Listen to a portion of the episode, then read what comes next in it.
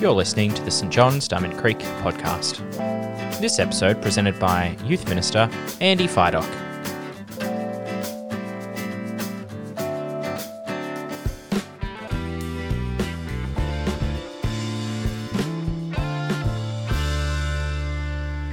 Our reading today is from St Luke chapter 1, verses 39 to 56. At that time, Mary got ready and hurried to a town in the hill country of Judah, where she entered Zechariah's home and greeted Elizabeth. When Elizabeth heard Mary's greeting, the baby leapt in her womb, and Elizabeth was filled with the Holy Spirit. In a loud voice, she exclaimed, Blessed are you among women, and blessed is the child you will bear. But why am I so favoured that the mother of my Lord should come to me? As soon as the sound of your greeting reached my ears, the baby in my womb leapt for joy. Blessed is she who has believed that what the Lord has said to her will be accomplished. And Mary said, My soul glorifies the Lord, and my spirit rejoices in God my Saviour for he has been mindful of the humble state of his servant. From now on, all generations will call me blessed, for the mighty one has done great things for me. Holy is his name. His mercy extends to those who fear him from generation to generation. He has performed mighty deeds with his arm. He has scattered those who are proud in their inmost thoughts. He has brought down rulers from their thrones, but has lifted up the humble. He has filled the hungry with good things, but he has sent the rich away empty. He has helped his servant Israel, remembering to be merciful to Abraham and his descendants forever, even as he said to our fathers. Mary stayed with Elizabeth for about three months and then returned home. This is the word of the Lord. Thanks be to God. Today we are continuing our series on the weary world rejoices that we've been looking at the last couple of weeks. Uh, this series is based loosely on the pretty popular Christmas carol, O Holy Night. And the talk that I'm going to do today is focused on the verse, Fall on Your Knees, describing what it's like when we fall on our knees in worship, in praise, and adoration of our God. And that's exactly what Mary does in our reading today. She falls on her knees, worshipping God for his character, for his goodness, and what he is doing in her. But first, before we jump fully in, we're going to do a little bit of a recap so we know where we pick up today. So, few weeks ago, we looked at the story of Elizabeth and her husband Zechariah. Now, both of them were getting quite old and they had never had a child, and they were thinking, well, probably won't ever have a child. And then God blessed them with the gift of a child, a very special baby that was going to have an important role in God's story. Then we also heard the week after about a young woman named Mary. Mary lived in a town called Nazareth that we think probably only had around 500 people. So it was a pretty small town, uh, pretty low key, the kind of place on the outskirts that no one really remembered or thinks of, the kind of place that you don't really imagine the Son of God to come from. Uh, now, Elizabeth and Zechariah would have been looked down upon in their society because they were unable to have children. And Mary was just this peasant girl from this outskirt towns of Nazareth.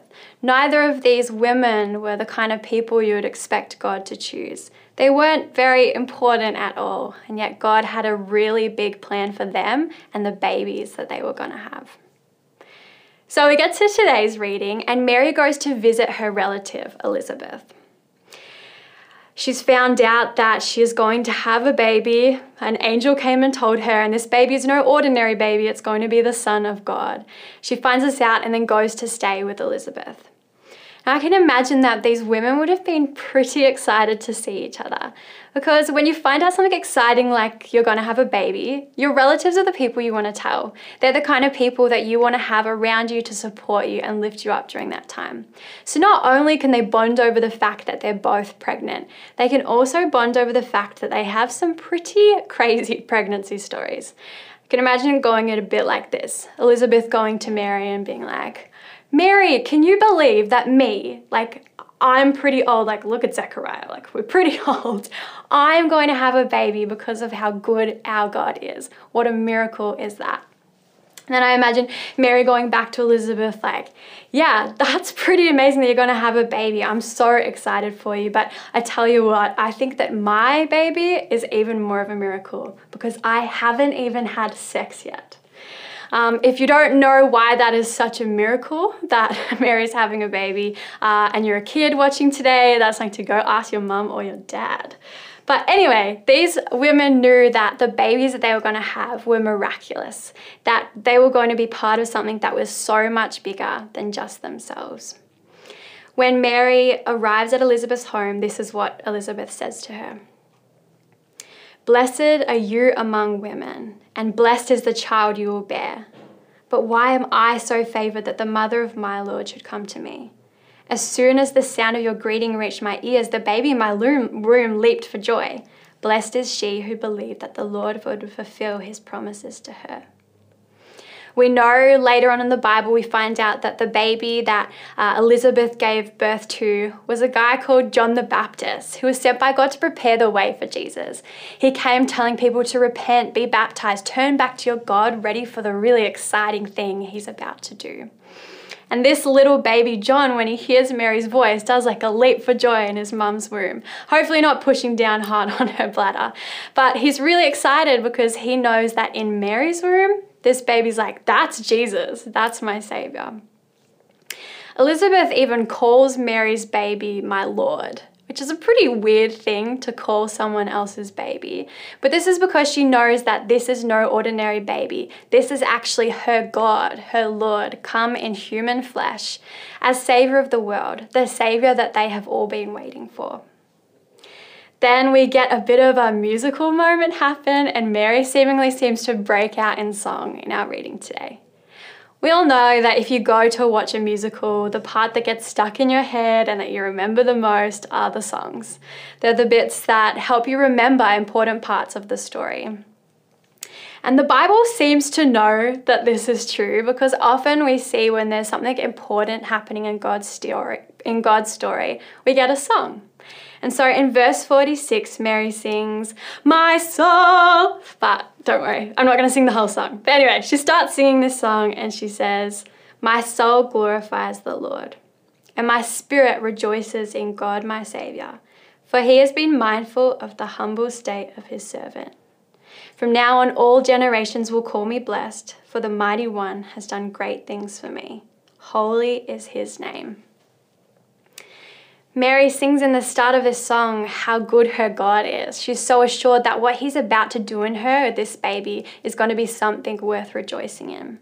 And Elizabeth agrees with her. She says to Mary, You're so blessed that God has chosen you and that you believed Him to do this. But why is it, how is it that these women are so assured that their God is good and therefore what He's doing in their lives is a good thing? When I think about God and I think about how good He is, the thing that the person that I think about is Jesus. That's the first thing that comes to my mind. I know my God is good because he sent Jesus to come and do his ministry on earth to the poor, the oppressed, the outsiders, to all the unexpected people. He then died on the cross, taking away all that separates us, all the sin that separates us from our relationship with God, and giving us the gift of eternal life. Like, that's such a good thing and such a good display of who God is. So that's what I think about. But Mary and Elizabeth haven't met Jesus yet. Uh, Jesus is still growing inside Mary's belly, and yet they still believe that their God is good and worth praising and trusting.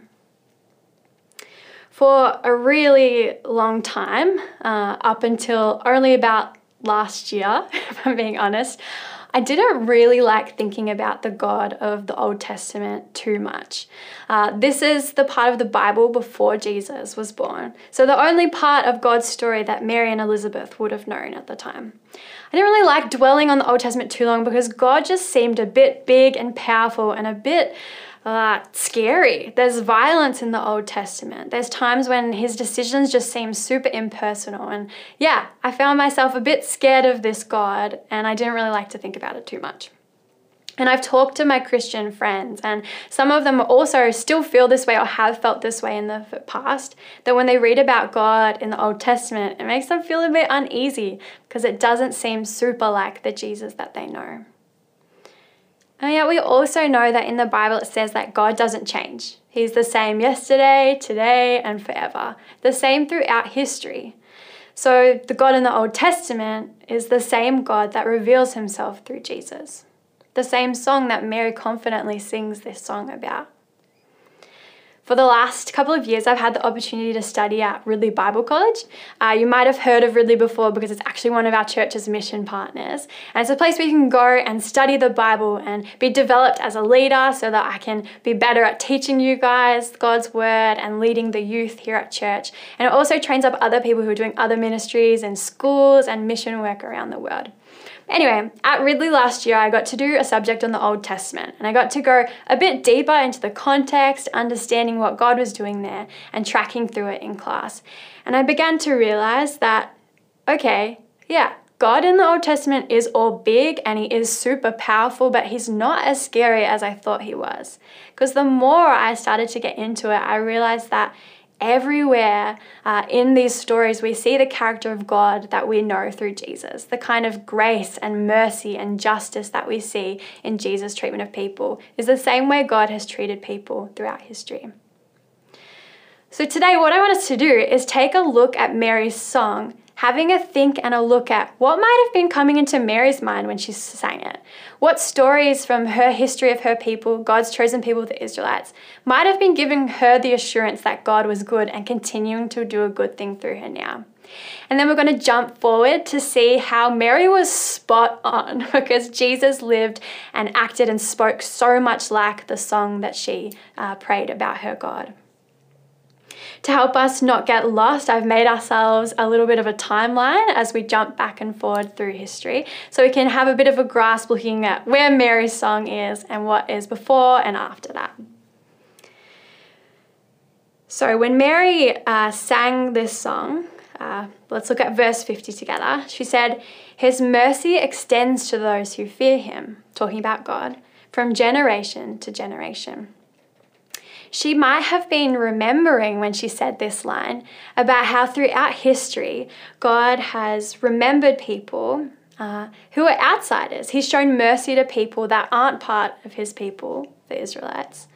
He shows mercy to those that humble themselves before him and show that they fear him and put their trust in him. And one of my favorite stories will take us about 1,500 years before Mary's song. So we're going to uh, take us back there. One of these people is a woman named Rahab. So it's one of my favorite stories in the Old Testament. But Rahab was a woman who worked in as a prostitute in the city of Jericho. Uh, so she was someone in her society that was looked down upon a bit because of what she did. Now, the Israelites had been told by God that they had to go to Jericho because God was going to give them that land. So they sent a couple of spies to Jericho to suss it out. And when they got there, this woman, Rahab, this woman who worked as a prostitute, invited them into her home, putting her own life at risk. And she kept these spies safe when the king asked, Where are the spies? Like, I want to kill them. I don't want them to take over my land. Rahab kept them secret. And she did this for them because she says, I actually fear your God. I've heard about what your God did to bring you guys out of Egypt. I've heard how powerful He is, and I'm pretty sure your God is the God that we should be worshipping, not all these other false gods that we have where I'm from. And because of that fear that she had in God, this woman that was a foreigner and an outsider got invited into God's family. Uh, when the walls of Jericho came crashing down, she got saved. her and her family came to camp alongside the Israelites. And her story became so interwoven with God's story that we actually read that she is part of the genealogy of Jesus. So she's in his family uh, tree. Something I really love to also note about this is the fact that she's a woman that's in Jesus' genealogy. This was a pretty rare thing to happen at the time, but God knew that this woman was significant and he loved her and wanted her to be part of his story, that her name is even listed in Jesus' family tree. So we zoom forward now. We're going back back to Mary's song and then even further to Jesus.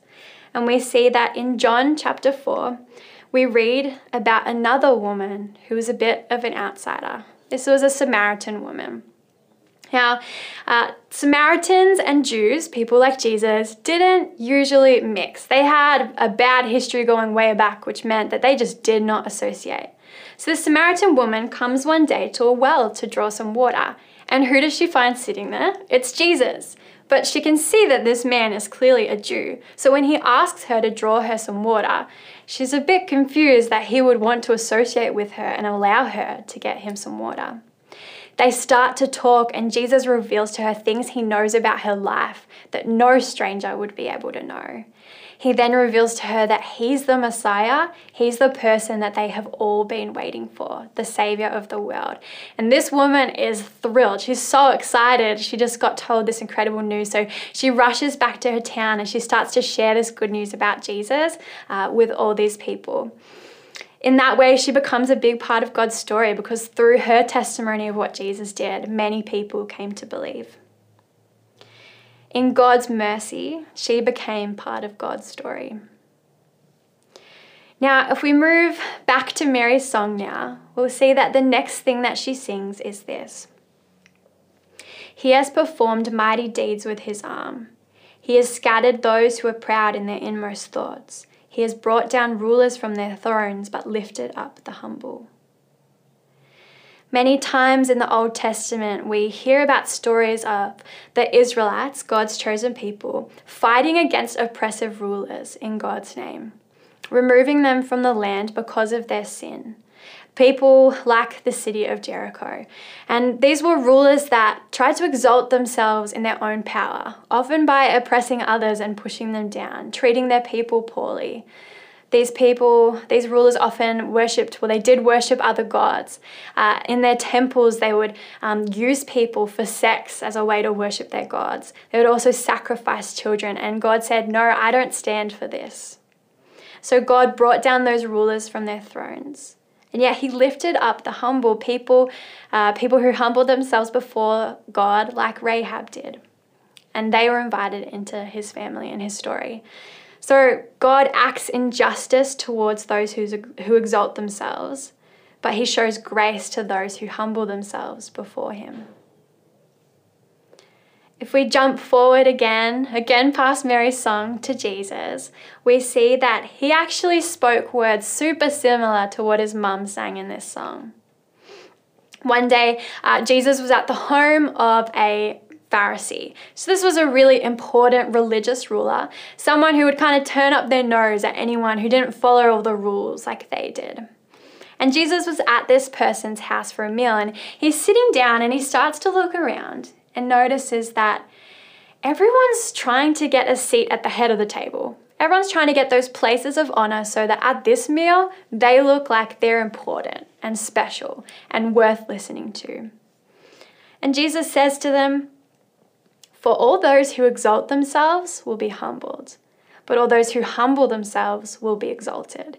He goes on to say, when you have a special meal like this, you shouldn't be inviting your friends and your family or your neighbors, your rich neighbors that will make you look important. No, you should be inviting people who are poor, people in your community who have a disability, and that is when you will be blessed by God.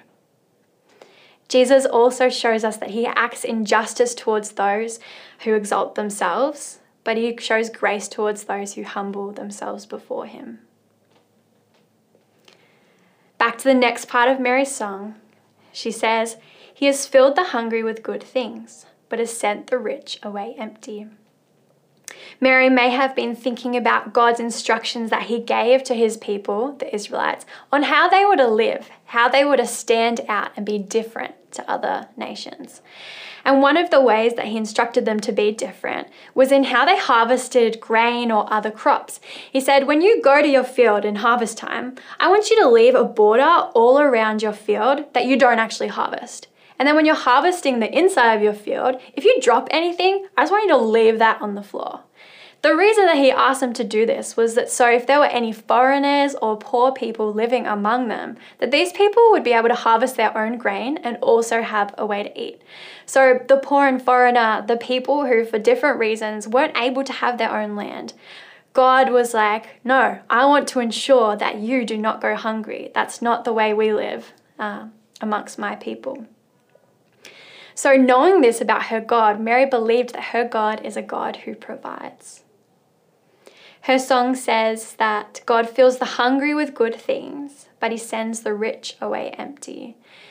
Jesus, in his ministry, made it clear over and over again that earthly wealth is fleeting, that we shouldn't be finding a false security in money while we're here on earth, because one day when you die, that's all going to go away and you're going to be left empty. Instead, we should be putting our trust in Jesus, in the God who provides. He can truly provide us with what we need, not just earthly possessions, but He can provide us with eternal salvation through Him. Our God is a God who provides.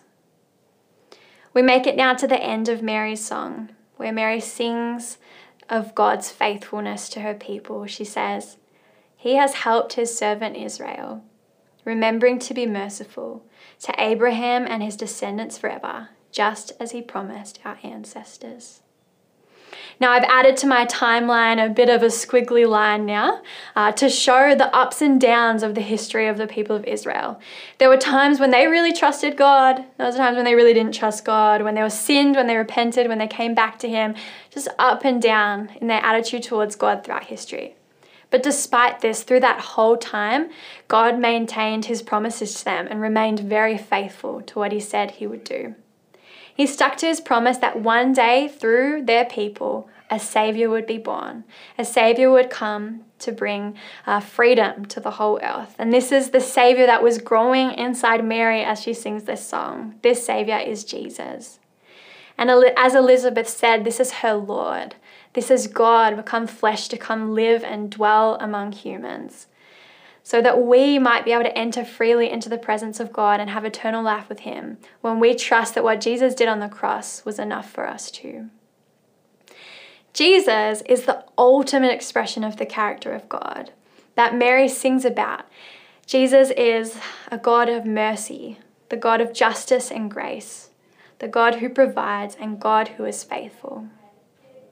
This is the God that Mary puts her trust in, so that when she's faced with the pretty scary news that she's gonna have a baby, she doesn't freak out. Instead, she falls on her knees in worship, remembering the character of this God that she can put her faith in. If that's how Mary responded, how much more can we fall on our knees in worship when we experience the uncertainty and fear in our lives? Because we actually sit on a side of history where we actually know what Jesus did uh, we can trust in Him. And that means that through Jesus, we don't just get to know the character of God more, the God that we can trust in. We're also invited to have a personal relationship with God through Jesus. That we actually don't just get to know about God, but we actually get to know Him through the gift of His Holy Spirit. If you're new to exploring Christianity today, or this is your first time ever jumping on and watching this service, uh, welcome. It's great to have you. Um, and I really want to encourage you that the first step is to get to know Jesus. If you want to know who God is, Jesus is the perfect expression of our God. So you can I want you to experience for yourself the goodness of God in your own life in relationship with him at here at St. John's is like we really love to help you do. We would love to connect with you and support you on that journey. So if you head to our website, stjohnsdc.org.au, there's a button that you can click that says connect and we'll reach out to you. It doesn't matter what stage you are in your life or how old you are, uh, everyone is invited to be part of God's story. If you're someone who already has a relationship with Jesus, then today I encourage you to actually fall on your knees and worship. These last two years, let's be honest, they've been pretty tough for all of us. We've all been experiencing this pandemic and it's it's affected us all in different ways, but it has been hard. And at times it can feel like God has forgotten the world. Uh, if you look at my um, timeline again, you can see that it feels like it's been quite a while now. Well, this way. no, this way. It's been quite a while now um, since God did all this stuff through Mary. But just as Mary had to look back in her timeline uh, before she was born to the history of her people to have faith in the goodness of God, we too should look back at what Jesus did to be able to trust that He is good and worthy of our praise. A really great place that you can be encouraged to keep doing this is in a life group um, and also be encouraged to experience the goodness of God, not just what He did in the past, but what He wants to do in your life right now. Our life groups are small groups that meet in our church uh, more uh, pretty regularly. Uh, we can go deeper into God's Word, find out more about Jesus and why He is worth trusting and worshipping. As a church, let's be reminding each other of just how good our God is so that we can live in the confidence of this. So that as we wait for Jesus to return again, as we know he will, uh, that we don't become afraid, but that we actually stand firm in our good God. Knowing that one day he's going to bring an end to all the evil and injustice and suffering forever. But while we wait, we have a really beautiful task that God has given us. He has asked us to share this good news with others. Don't just keep it to ourselves, but let the world know.